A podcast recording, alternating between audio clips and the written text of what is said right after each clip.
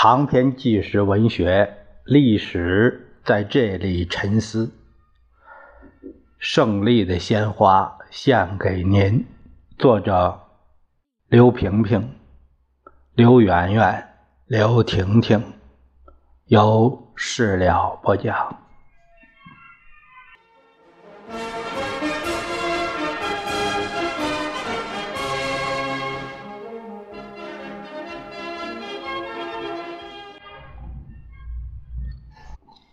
一九六九年十月十七日，根据林彪一号手令，将爸爸送往开封。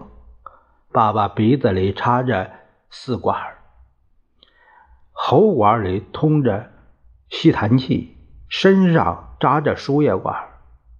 医生护士都认为随时都可能发生突然死亡。当时中办的负责人来到爸爸门口瞧了一眼。亲自叫人通知爸爸转移，护士只好用棉签蘸着紫药水，在一张报纸上写了几个字：“中央决定把你转移到另一个地方。”爸爸转过脸不看，护士又把这张纸拿到另一边让爸爸看，爸爸又把脸扭了过去。爸爸原卫士长老李同志上前对着他耳朵，心情沉重地把纸上的字念了一遍。爸爸闭着眼睛，一言不发。晚上七点多钟，爸爸光着身子被人用被子一裹，抬上担架，由专案组的人监护，让护士和原卫士长老李同志陪着，乘飞机飞往开封。林彪在河南的那个死党亲自把爸爸关进一个特别监狱，四周围墙高大，电网密布，戒备森严。这正是初寒的天气，爸爸在担架上，因为没有穿衣服，一着凉，肺炎又复发了，高烧三十九度，呕吐厉害。而林彪在河南的死党却声称一切均好。情况无异常变化。到十一月五日，爸爸又一次高烧，抢救两天以后才降到了三十七度二。当时在爸爸身边的人都说，他特别配合治疗。爸爸虽然不说话，但他神志还清醒，他仍然想活下去，想亲眼看到林彪、江青一伙的下场。就在爸爸退烧的第二天，十一月八日，专案组下令，凡北京陪同来的人立即撤回北京，一个也不准留，连北京带来的药也不准留。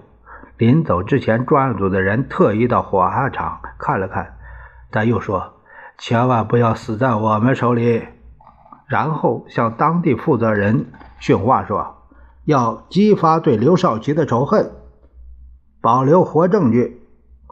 原卫士长老李叔叔一回到北京，就要向当时中办的负责人汇报情况。他得到的回答是：“不用了，先休息一天。”可是深夜两点，电话铃催醒了老李。他昨天已经死了，你必须再赶去。李叔叔惊得一句话也说不出来了，连忙取了一些衣物，匆匆地赶往机场。十三日凌晨，老李叔叔到了开封，直奔爸爸身旁。爸爸躺在地下室的地板上，身上盖着一个白床单一尺多长的头发蓬乱着，嘴和鼻子已经变形了，下颌一片淤血。老李叔叔急切地了解，原来十一月十日晚发高烧。是体表温度五个小时后才取出，体温三十九度七，当时不能确诊是肺炎，但却按肺炎治疗，不让送医院抢救。到十一日深夜，嘴唇发紫，两瞳光反应消失，体温四十度一。第二天六点四十分才发出病危通报，五分钟后。六点四十五分，心脏停止跳动。两分钟后，值班医生、护士赶到现场。两小时后，抢救人员才赶到。老李叔叔偷偷抹去夺眶而出的泪水，给爸爸剪去一尺长的白发，刮去长而稀疏的胡子，穿上衣服和鞋子。深夜十二点，六七个人把爸爸的遗体抬上一辆吉普车，小腿和脚伸露在车外，拉到了火化场。火化场早已经接到通知，说有一名烈性传染病人要半夜火化，只准留两个工人。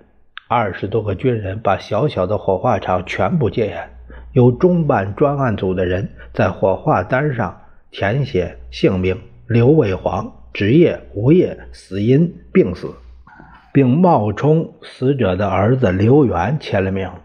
爸爸曾对我们说过。我活着是个无产者，死的时候也要是个无产者。可我们怎么也没想到，竟无产到这个地步。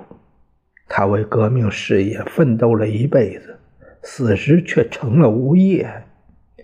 他把自己的一切都无私的献给了人民，死时却没有一个亲人在身边，没有哀乐，没有哭声。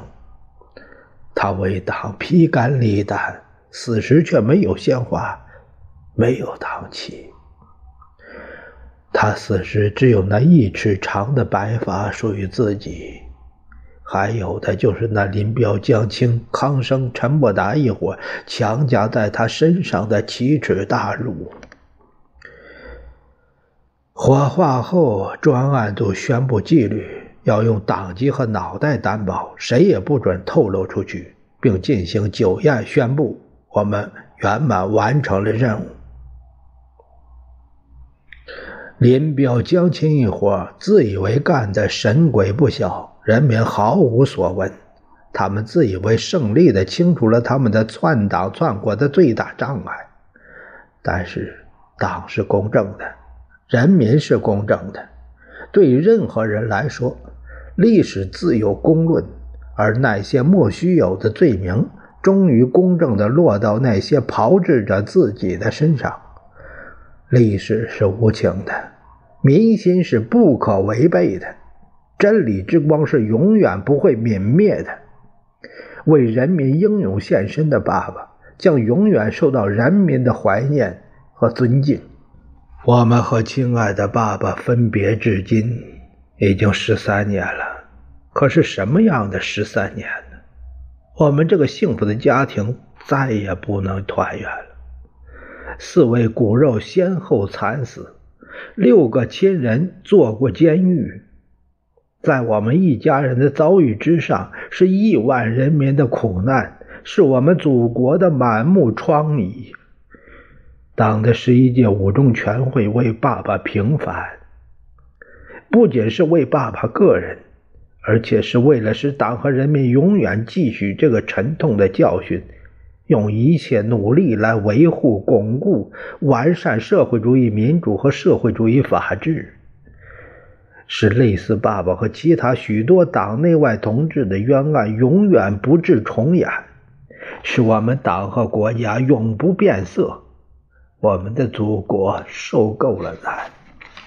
人民受够了苦，再也不要人为的制造动乱，只需要安定团结，一心一意搞好祖国的社会主义现代化。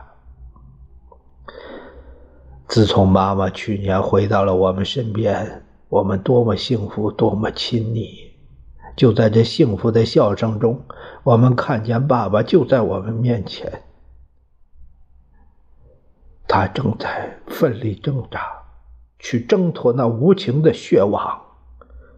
多么想回到人民的中间，多么想回到妻子儿女身边。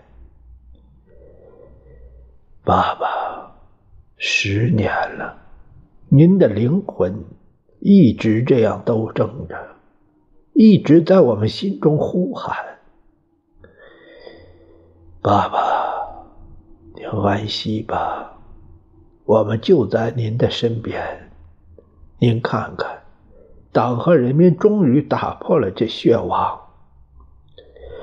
洗清了您身上的污渍。您看看，这是全国人民写来的千万封信，大家有这么多话要说给您听啊！您看呐，成千上万的青年抱着鲜花向您拥来。您看呐，大地回春，冰雪融化，祖国千山万岭。回响着人民呼唤您的声音，你忍辱含愤的英灵，终可得到安慰了吧？爸爸，你那不安的灵魂，快快回到你雪白的骨骨灰里来吧！让我们按照您在任国家主席时的托付，按照您在最艰难时的遗嘱。把您的骨灰撒到祖国的大海里，撒到世界的大洋上，融化在解冻的春水之中。您一生的奋斗和心血，已变成世上最为宝贵的财富，永存在世间。爸爸。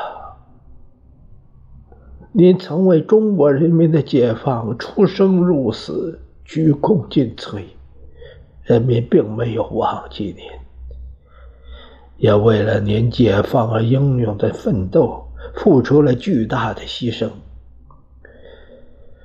您曾为我们党而抛弃了个人的一切，党没有遗弃您，为了您的昭雪，奋力呐喊。不惜一切代价。今天，党和人民又把那应得的光荣还给了您。对于您来说，至高无上的光荣称号就是一个优秀的共产党员，中国人民的好儿子。下面有一个。作者的一个注释，他说：“本文是应《工人日报》《中国青年》杂志之约而作，是在一九八零年四月完稿于北京。”我们看到这个这个纪实的报告文学这一段啊呃。